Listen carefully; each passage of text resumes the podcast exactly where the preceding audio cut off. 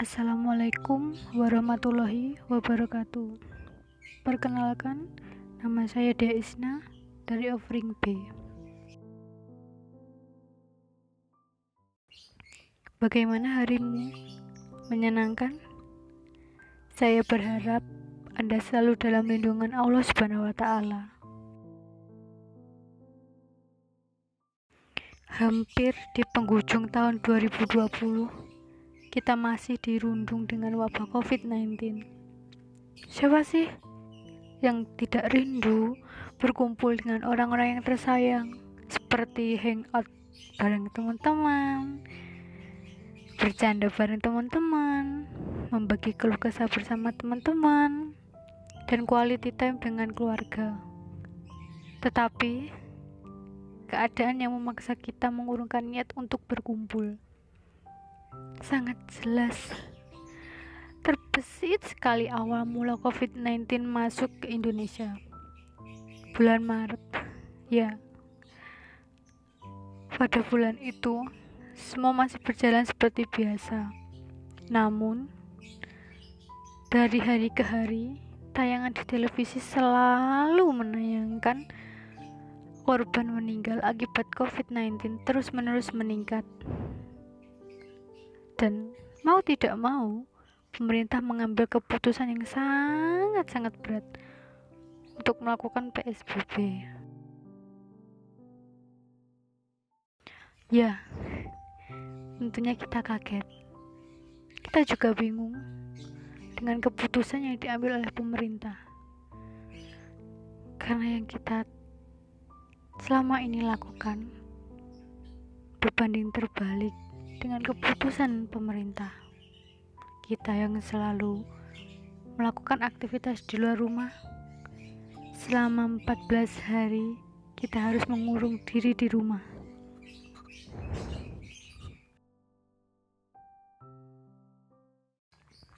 Tentunya kita bingung bagaimana kita bisa bertahan hidup selama PSBB.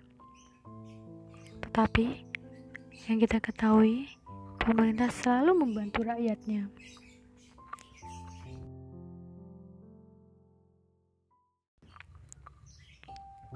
Setelah wabah ini dirasa mulai berkurang, pemerintah berani untuk menghentikan PSBB dengan syarat jika tidak terdapat acara penting tetap di rumah saja.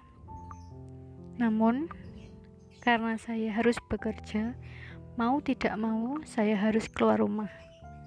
Tetapi, saya tidak melupakan protokol kesehatan yang sudah ditetapkan oleh pemerintah.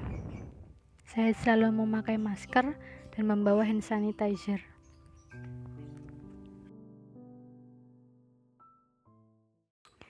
Meskipun saya bertemu dengan orang-orang banyak, namun saya selalu berjaga jarak. Dan setelah sampainya di rumah, saya juga langsung ke kamar mandi untuk mencuci tangan dan kaki dan mengganti pakaian saya.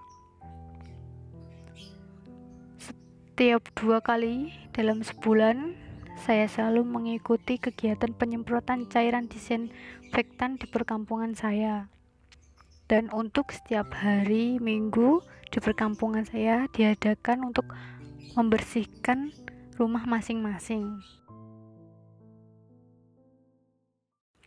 Saya juga tidak segan untuk mengingatkan teman-teman saya ketika teman saya mengajak saya untuk keluar rumah. Saya selalu berkata, meskipun virus ini terlihat sangat kecil, namun jika kita sudah terkena virus ini, di pikiran kita hanya ada dua, yaitu kita harus memperjuangkan hidup kita atau kita tumbang dengan virus ini. Baiklah, saya rasa sudah cukup semua kegiatan yang saya lakukan. Apabila ada salah-salah kata dalam pengucapan, saya mohon maaf.